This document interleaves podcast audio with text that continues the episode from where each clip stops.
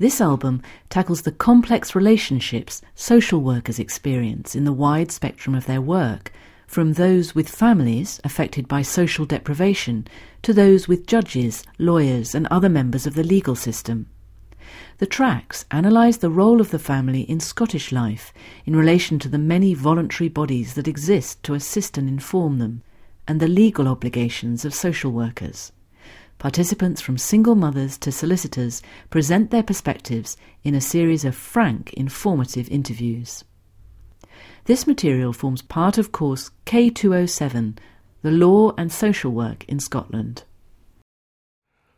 From the Open University. For more information, go to www.open.ac.uk forward slash use.